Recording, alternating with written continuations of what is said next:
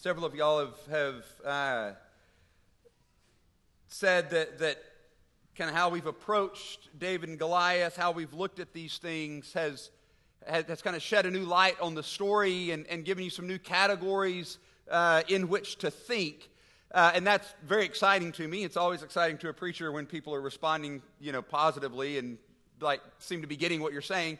Uh, but one of the interesting things about this to me, and, and, this is true for me when I first started thinking of David and Goliath in these terms uh, back in seminary and, and, kind of started putting some of these pieces together, and, and then started listening to some of the great hymns of our faith, like the one we just sang, which is one of the new great hymns of our faith, we start to realize we've been singing this all along. If, if you look at the, the third no fate I dread, I know I am forgiven, the future sure, the price it has been paid. For Jesus bled and suffered for my pardon, and he was raised to overthrow the grave.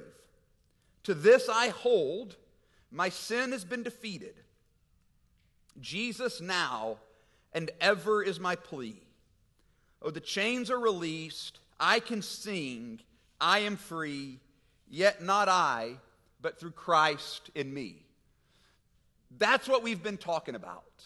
That's what we're going to keep talking about and, and moving in in this, in this third talk to, to thinking about why does this matter for everyday life beyond just knowing the story? How does knowing the story how does having a king that has kind of reestablished the story and reestablished us in that story, how does that begin to change how we live? So let me pray for us once again, and we'll, we'll dive back in. Father, we thank you for your word. We thank you for the hope of the gospel. We thank you for the strength that you give us in your word. We thank you that you have announced to us that a king has been provided, a king that has conquered all of his and our enemies, a king that has conquered sin and death for us. And as we spend the next bit thinking about how to live in light of the victory that is ours in Christ, Father, I ask that you would help me to speak clearly. I ask that you would help me to speak directly to these men, directly to myself, that we might learn to walk in the victory that Christ has secured for us. We ask this in Christ's most precious name. Amen. So, one of the, the weird things about the Christian life is that we, we live in this tension between the, what, what theologians like to talk about as the already and the not yet. So Christ has already gained the victory. The battle is over. He is risen. Sin and death have been conquered. The kingdom has been inaugurated. But we're not yet what we will be. We're, we're, we're not yet there. We're not yet without sin in this world. Our flesh still shows up to fight. There is actually still a fight that we have to fight. But, but we fight it now in light of the, the fact that Christ has gained victory for us. We, we fight it now in light of the fact that we know the end of the story. When you watch a movie that you've seen before and you know where it's going, you notice new things in the movie because you know the story and you're not having to pay attention to certain things along the way. And, and so you notice different turns of phrase. You, you notice different things about the movie because you know where it's going. Well, that's kind of like the Christian life as well. When, when we know where it's going, which we do, if the gospel is true, and it is, if Christ is victorious, and he is, if death has been defeated, and it has, we know where this is going. We read the end of the story literally earlier. We read Revelation 19 when, when the, the, the birds of the heavens gorge themselves on the flesh of the kings of the earth that, that take their stand against the Lord and against his anointed. They're utterly defeated and left cursed, dead on the ground. We know where this is going. But it's still just an absolute incredible struggle, isn't it? That's what we're going to focus on in, in this last session is following our king in victory. In this session, we'll, we'll explore what it means for the king to gain victory for Israel and how they followed their king in victory and how this story exemplifies the gospel and the Christian life for us. So we go back to 1 Samuel 17 once again. We'll pick up in verse 48. When the Philistine arose and came and drew near to meet David, David ran quickly towards the battle line to meet the Philistine. And David put his hand in his bag and took out a stone and slung it and struck the Philistine on his forehead. The stone, the stone sank into his forehead and he fell on his face to the ground. Side note here somebody asked me about this um, and I, between sessions, and I just wanted to kind of point out because it's interesting. When you hear like David showed up with a slingshot, it's not like the little cheesy silver dollar city, you know, like kind of pea shooter type slingshot. Uh, this would have been, it wasn't just something that he had. This would have been a, a, a weapon that was kind of common in, in, what would have equated to like the ancient cavalry. There in, in, the army, there would have been a whole bunch of slingers, and, and it was a little leather pouch with, depending on how tall you were, you know, a long string on both sides, and you would spin it, and then you would let one side go, and the rock would, would fly. And, and a, a, a good slinger could, could hit, you know, from 100 yards away and kill someone. I mean, so it was essentially like having a gun in battle back in the day. So you would have guys that were that were armed with bows and arrows, you would have guys that were armed with slings, you would have guys that were armed with spears, you would have guys that were armed with swords, and you would have kind of these different stages of combat like kind of getting increasingly close together. So so these slings were incredibly just accurate, incredibly deadly weapons, right? That David was using. Sorry, that was a side note. I just somebody had asked and wanted to, to convey that. Verse 50 So David prevailed over the Philistine with a sling and with a stone and struck the Philistine and killed him. There was no sword in the hand of David. Then David ran and stood over the Philistine and took his sword and drew it out of its sheath and killed him and cut off his head with it. When the Philistines saw that their champion was dead, they fled. All right, now remember, remember what had happened with me, okay? So Goliath for 40 days comes out all big and mighty, you know, in his serpentine armor and all of that, and and you know tries to strike this new deal with the Israelites. If if I kill your you know your guy, then we're y'all are our servants. If you kill me, we're your servants. And, and so he was proposing what, what's called single representative combat, which we've talked about. That was a common method of warfare uh, because you, you gained servants, you gained slaves by it, and you could, you know, build kingdom and all of those things. But remember what David's response was. David wasn't interested in prisoners of war. He wasn't interested in a workforce for Israel. Remember what God's command repeatedly was when they faced people in the land, it was wipe them out, rid the land of them. Right? It's, it's this kind of admittedly brutal Old Testament picture of, of maintaining the purity of the church. And, and when you have the, the, Gibeonites come and, and deceive them and kind of pull their trickery, they, they become a thorn in the flesh of Israel for a while. So, so that's why David wasn't interested in these people hanging around. So, so he's not interested in the deal that, that Goliath is trying to strike. They, who cares about having a workforce? That's not what they're here for.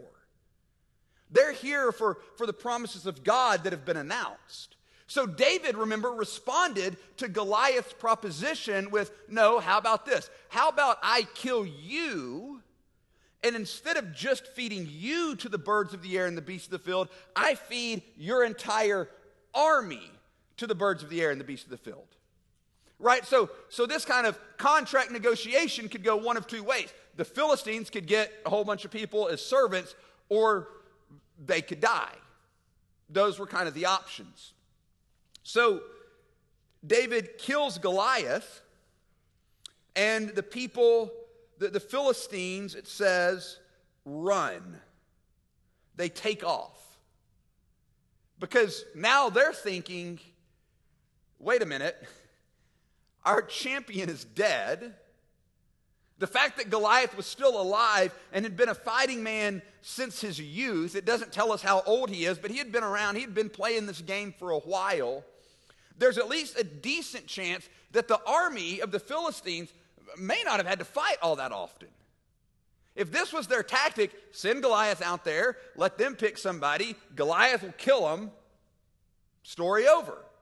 Right? All of a sudden, now they find themselves with a dead champion and with, a, with the victor had said, I'm going to feed all of y'all to the birds of the, birds of the air and the beasts of the field. So they take off running. And notice what the Israelites do.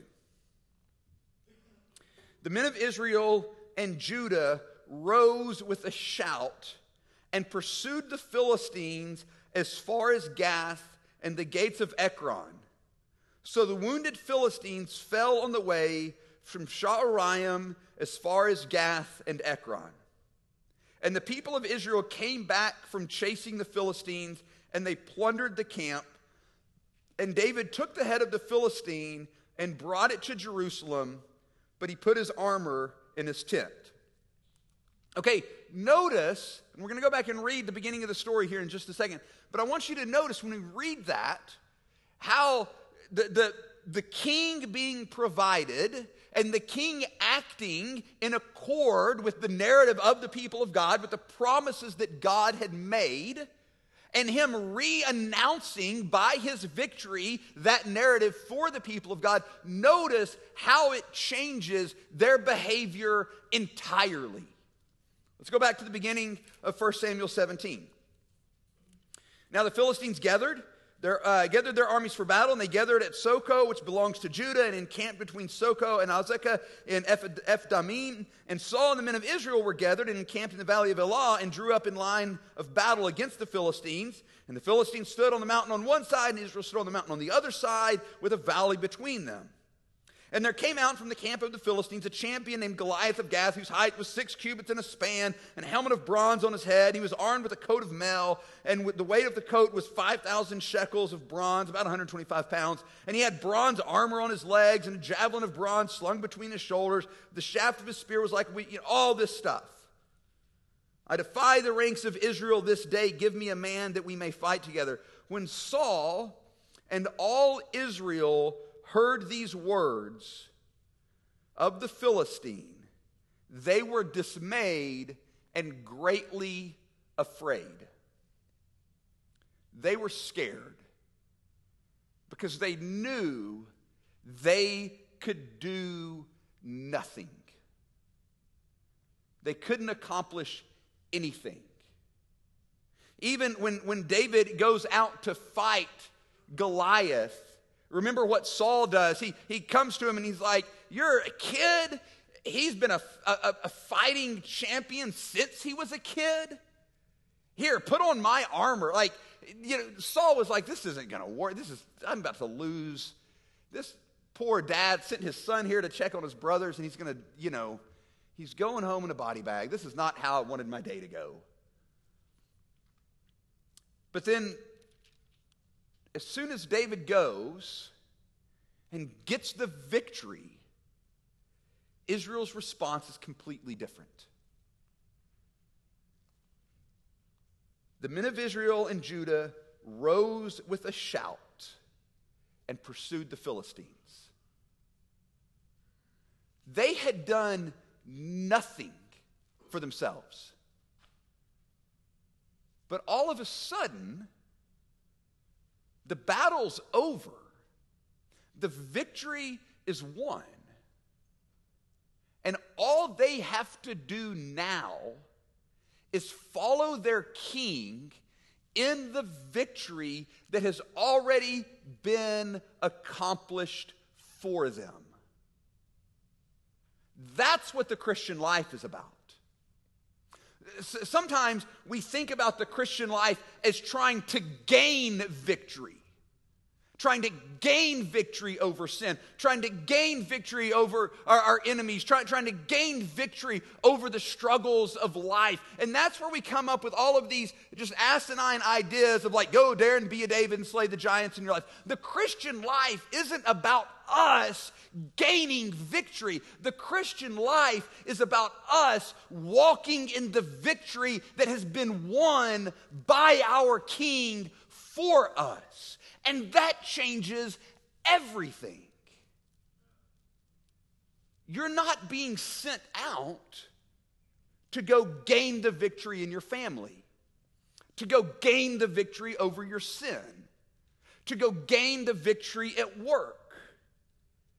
You're being sent out as men of the cross to live in light of the victory that Christ has claimed for you.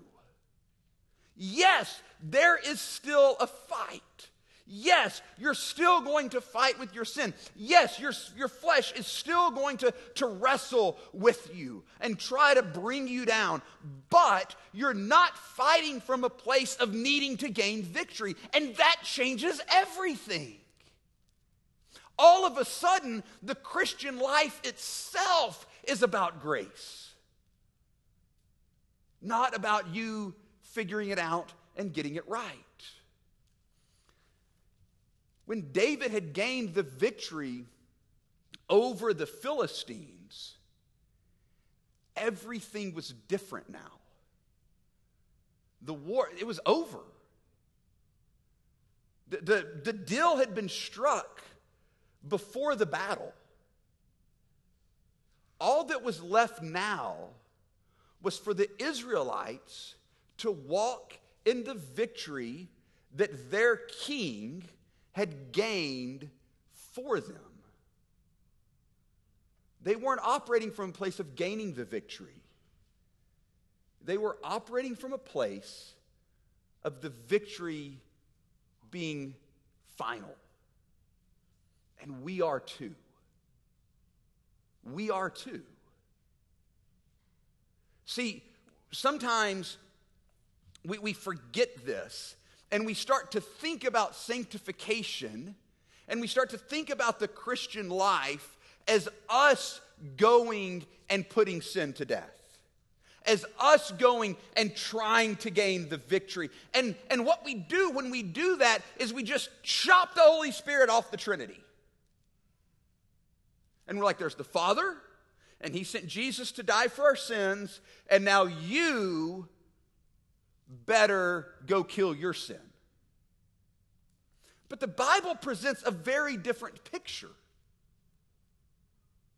The Bible presents a picture of the Christian life that there's the Father, and He sent His Son to die for your sins. And His Son, with the Father, sent the Spirit to indwell you and to lead you in the Christian life and to put to death in you the deeds of the body. That's, that's part of what the Spirit does. It's, it's by the Spirit that we put to death the deeds of the body. See, all we're doing is walking in the victory that is already ours in Christ Jesus. You're not, if you are in Christ, you're not a slave to sin any longer. You've been freed. Sin is not the defining narrative of your life. The victory of Christ is. That's not perfectionism. That's not saying you'll never sin again. That's not saying the Christian life isn't a struggle. The Israelites still had to go kill the Philistines, they still had to chase them down. But they were doing it from a place of victory having been won. And you just fight differently. You fight differently when the battle's already over because you're just playing cleanup. And that's, that's what the Christian life is about. That's how we proceed in the Christian life. It starts with remembering that this is, in fact, our story. That victory has been won. And that all we're doing is walking in the victory that Christ has given us. Now, the question is how in the world do we do that? Super easy to stand up here and say that. What does that actually look like? Well, the Bible gives us kind of two different views of trying to pursue righteousness in, in two different passages. In Romans 7, there's Paul's struggle with the law, right? What I want to do, I can't do, what I can't do, and I want to do, blah, you know, all that, right? And, and basically, what Romans 7 is saying is hey, the law can't accomplish in you what it requires of you. It can't. It's not why it was given. And, and, and, that's why when, when Paul comes to that place in Romans 7, it's like, oh, uh, what I want to do, I can't do, what I can't do, I don't do, what I, and it's just like, what gives? See, when we try to approach the Christian life from a legal perspective like that, by, by trying to, to put to death the deeds of the body by the law, that's where we always end up. Because the law can't accomplish in us what it requires of us. The other passage is Galatians 5, where we're also told that there's a tension. Galatians 5, beginning, uh, beginning in verse 16, we have the passage on, um, I, I, deal with Galatians a lot, uh, on, on walking in the Spirit. So I say, walk by the Spirit. Every time I read this, it blows my mind. And you will not gratify the desires of the flesh. For the desires of the flesh are against the Spirit, and the desires of the Spirit are against the flesh, for these are opposed to each other to keep you from doing what you want to do. Paul has just said in Galatians 5:1, you are called to freedom, don't submit again to a yoke of slavery. The yoke of slavery there is the law. He then says in 5:13, you are called to freedom, do not use your freedom as an opportunity for the flesh. Okay, so if we're not to run back to the law, but if this also isn't permission to indulge our flesh, then what is it, Paul?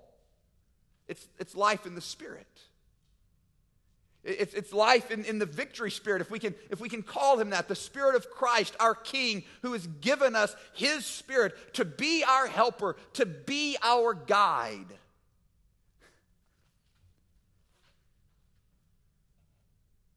And you will not gratify the desires of the flesh.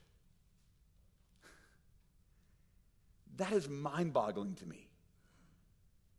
But that's the difference in approaching the Christian life via the law and approaching the Christian life via the victory of Christ and His Spirit at work in us. In Romans 7, Paul was brought to the end of himself. Who, wretched man that I am, who will deliver me from this body of death? Why? Because the law couldn't do it. The Christian life isn't about returning to the law. Look, I'm Presbyterian. We are all about the third use of the law. All about it. Sabbatarian, like, not slamming on y'all at all. I'm not offended by it. You would never find a, a stained glass Jesus in a Presbyterian church. Like, we're, we're about it, right? Whew, third use of the law, guide to righteousness, all that. But sometimes we fall into the trap of thinking that the law can produce in us what it requires of us, and it can't.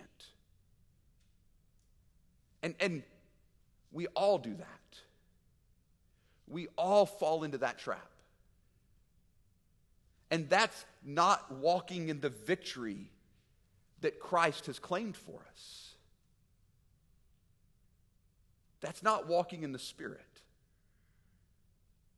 When we go back to the law for the Christian life, we will gratify the desires of the flesh because it can't do in us what we need it to. But when we walk in the Spirit, as mind boggling as it sounds, the Bible says we won't. We won't. So, walking in the victory that our King provides for us, following our King in victory, is all about walking in the Spirit of Christ, living the life that He has empowered us to live. Well, what is that life? Let's go now to uh, Hebrews chapter 12.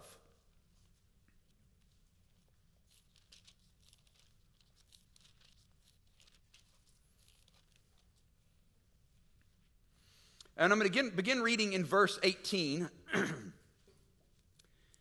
I want you to know what notice what the author of Hebrews says.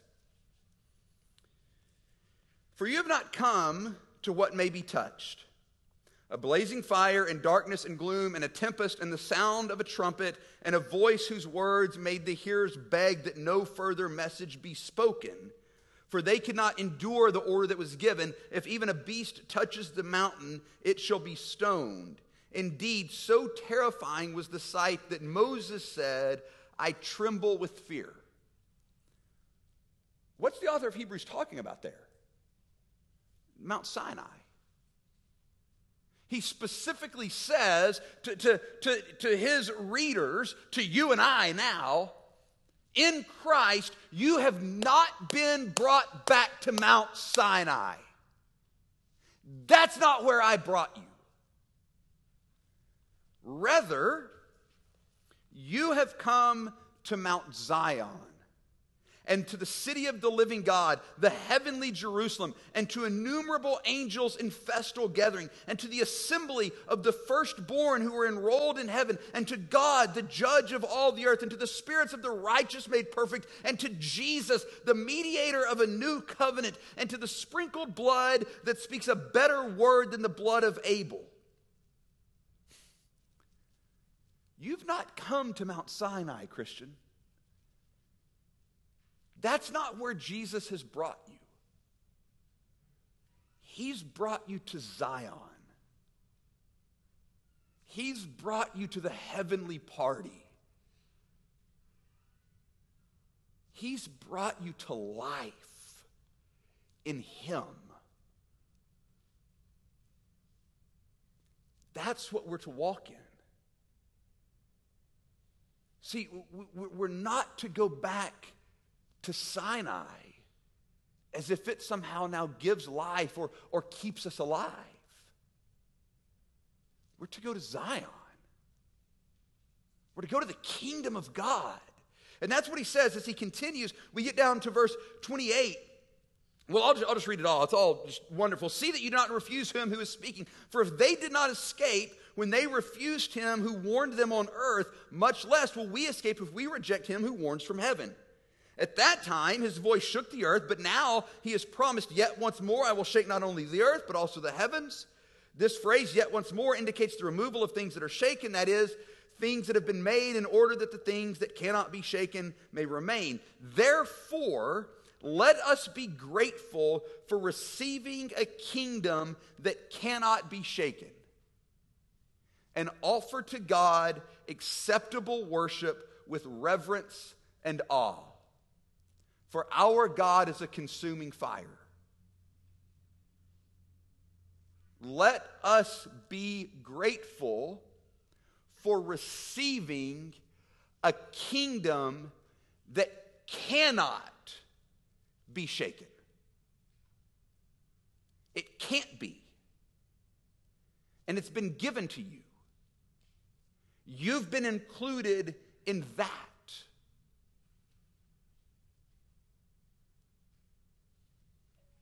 There's nothing, there is nothing that will undo the church. It, it drives me crazy, and some of y'all may have said this. Sorry.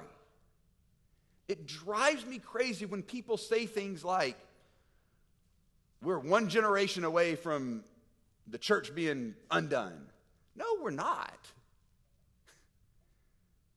The victory's won. The battle's over. Christ is on his throne. We are part of a kingdom that won't be shaken. It's not going to happen.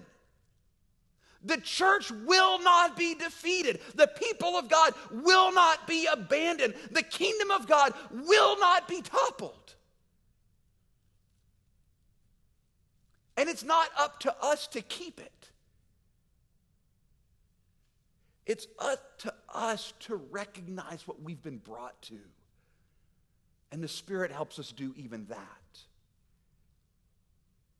This is why Paul says, don't submit again to a yoke of slavery.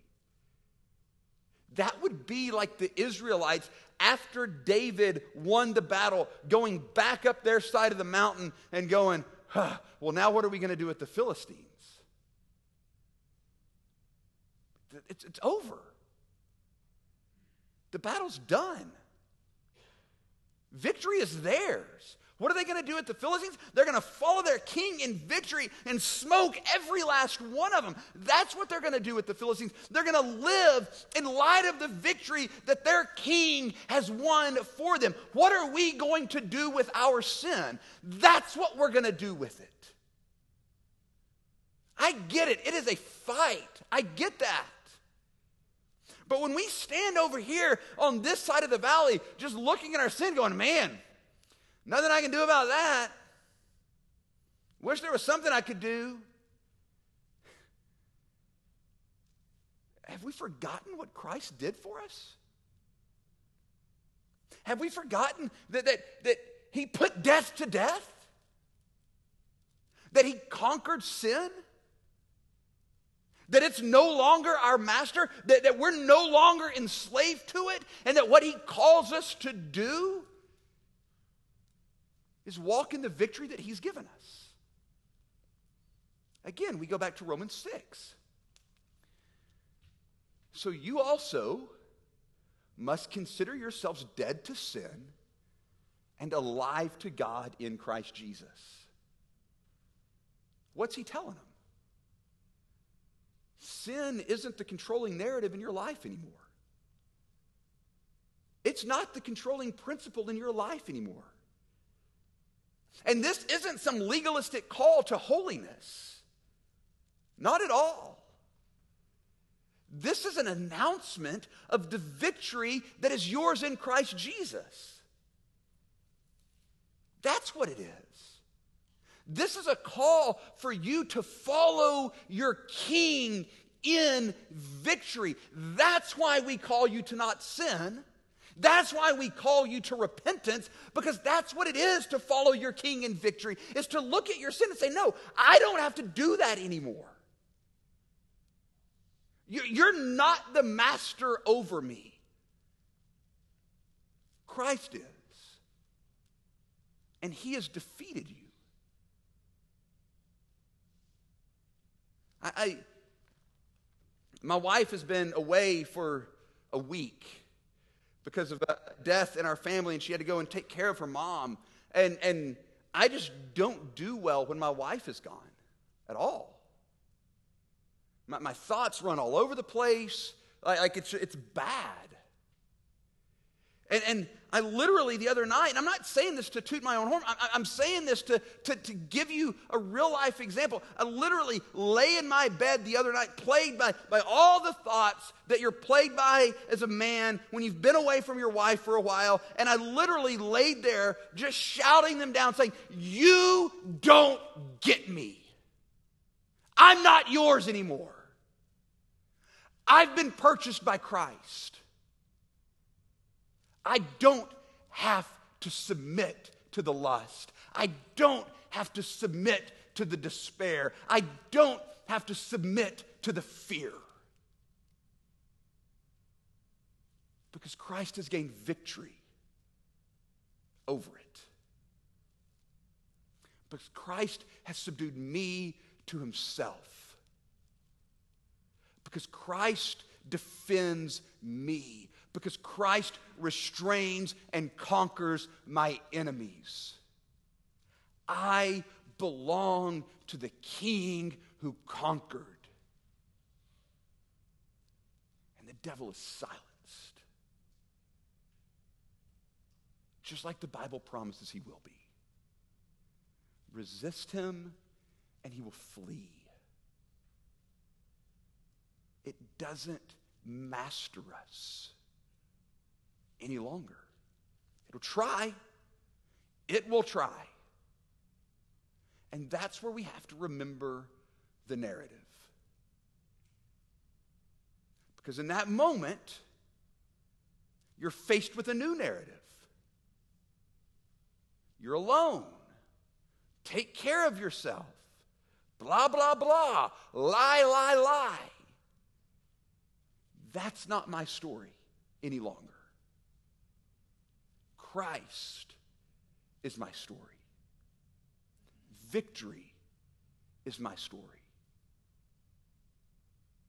And Satan will at times answer and say, Yeah, but you've screwed this up so many times. Don't act like Jesus. No. And that's where we go to Romans 8.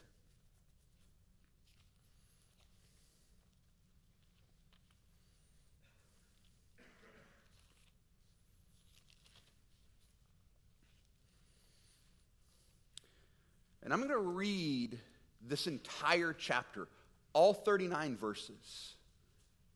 Because I don't think, in my opinion, that there is a better description of what it looks like to remember the story that is ours in Christ and to walk in the victory that is ours in Christ than Romans 8.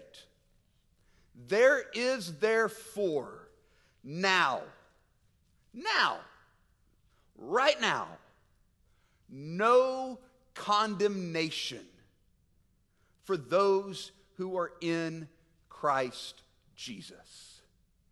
That's your story.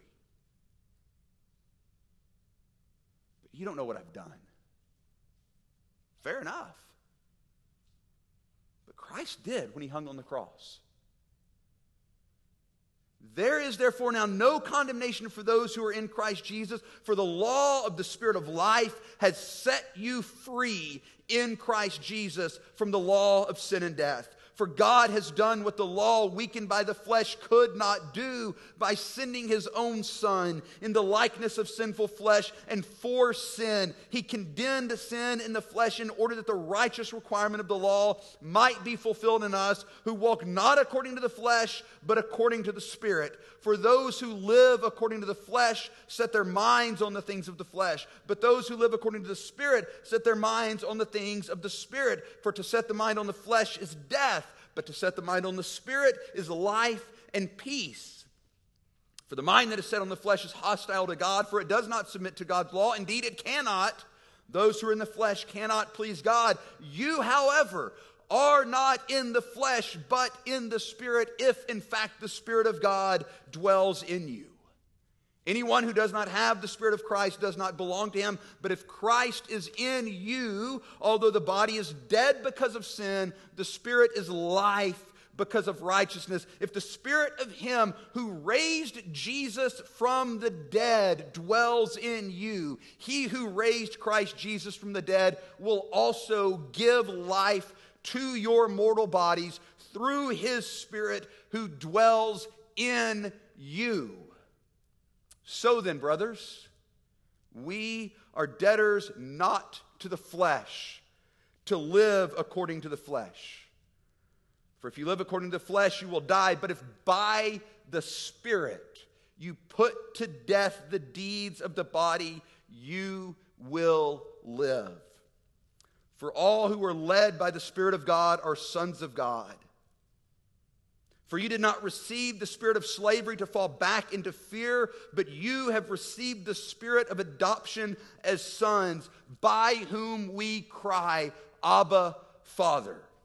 The Spirit Himself bears witness to our spirit that we are children of God. And if children, then heirs, heirs of God, and fellow heirs with Christ, provided we suffer with Him in order that we may also be glorified with Him. For I consider that the sufferings of this present time are not worth comparing with the glory that is to be revealed to us. For the creation waits with eager longing for the revealing of the sons of God. For the creation was subjected to futility, not willingly, but because of him who subjected it in hope that the creation itself will be set free from its bondage to corruption and obtain the freedom of the glory of the children of God. For we know that the whole creation has been groaning together in pains of childbirth until now. And not only the creation, but we ourselves who have the first fruits of the Spirit groan inwardly as we wait eagerly for the adoption as sons, the redemption of our bodies. For in this hope we are saved. Now, hope that is seen is not hope, for who hopes for what he sees? But if we hope for what we do not see, we wait for it with patience. Likewise, the Spirit helps us in our weakness. For we do not know what to pray for as we ought. But the Spirit Himself intercedes for us with groanings too deep for words. And He who searches the heart knows what is the mind of the Spirit because the Spirit intercedes for the saints according to the will of God. And we know that for those who love God, all things work together for good for those who are called according to his purpose. For those whom he foreknew, he also predestined to be conformed to the image of his son, in order that he might be the firstborn among many brothers. And those whom he predestined, he also called. And those whom he called, he also justified. And those whom he justified, he also glorified. What shall we say to these things? If God is for us, who can be against us. He who did not spare his own son, but gave himself, gave him up for us all, how will he not also with him graciously give us all things? Who shall bring any charge against God's elect? It is God who justifies. Who is to condemn? Christ Jesus is the one who died, more than that, who was raised, who is at the right hand of God, who indeed is interceding for us. Who shall separate us from the love of Christ? Shall tribulation, or distress, or persecution, or famine, or nakedness, or danger, or sword? As it is written, for your sake, we are being killed all day long. We are regarded as sheep to be slaughtered. No, in all these things, we are more than conquerors through him who loved us.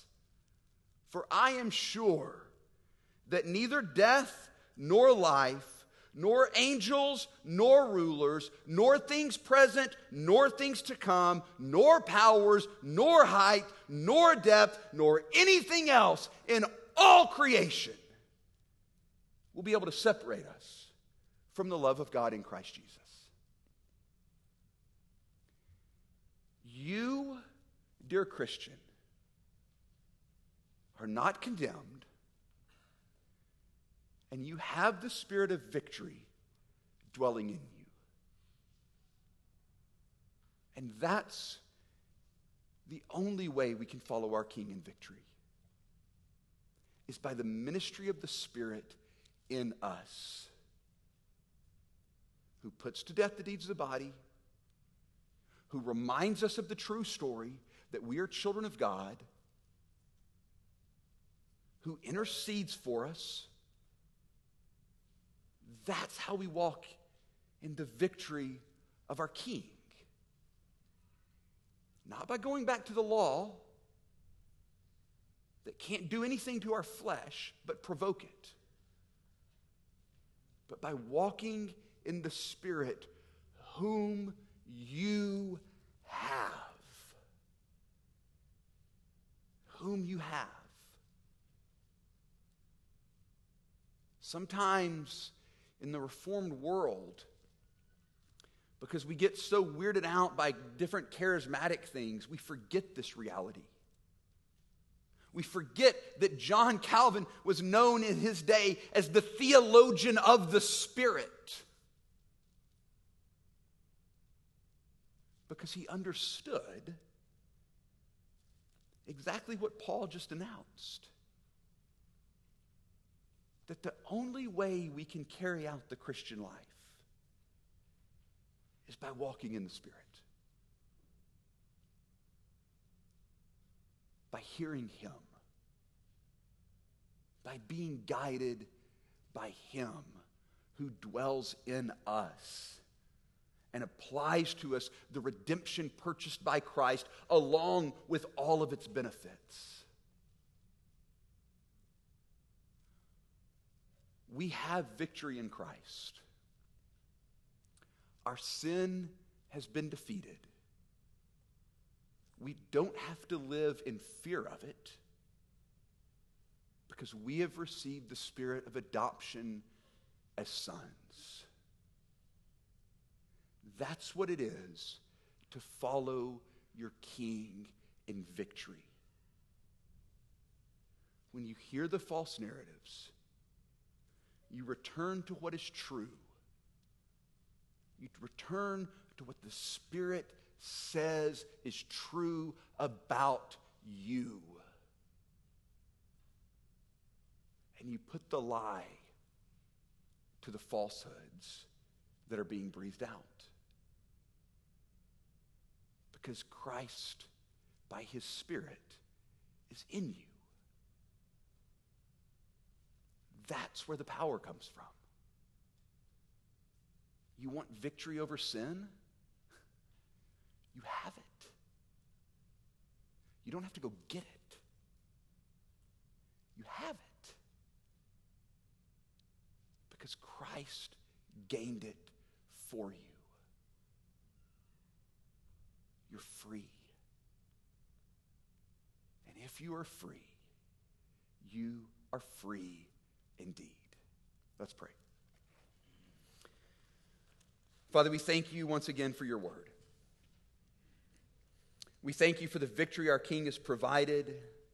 We thank you that he has given our spirit. We thank you that we have been called to Zion and not to Sinai. We thank you that we get to walk in the victory of our King. By your Spirit, the Spirit of Christ who dwells in us would you help us to do that? Tune our ears to his leading, that we might hear him whisper to us, You are a child of God. That we might believe the narrative that is true about us, that we are dead to sin and alive to God in Christ Jesus. We ask this in his most holy name. Amen.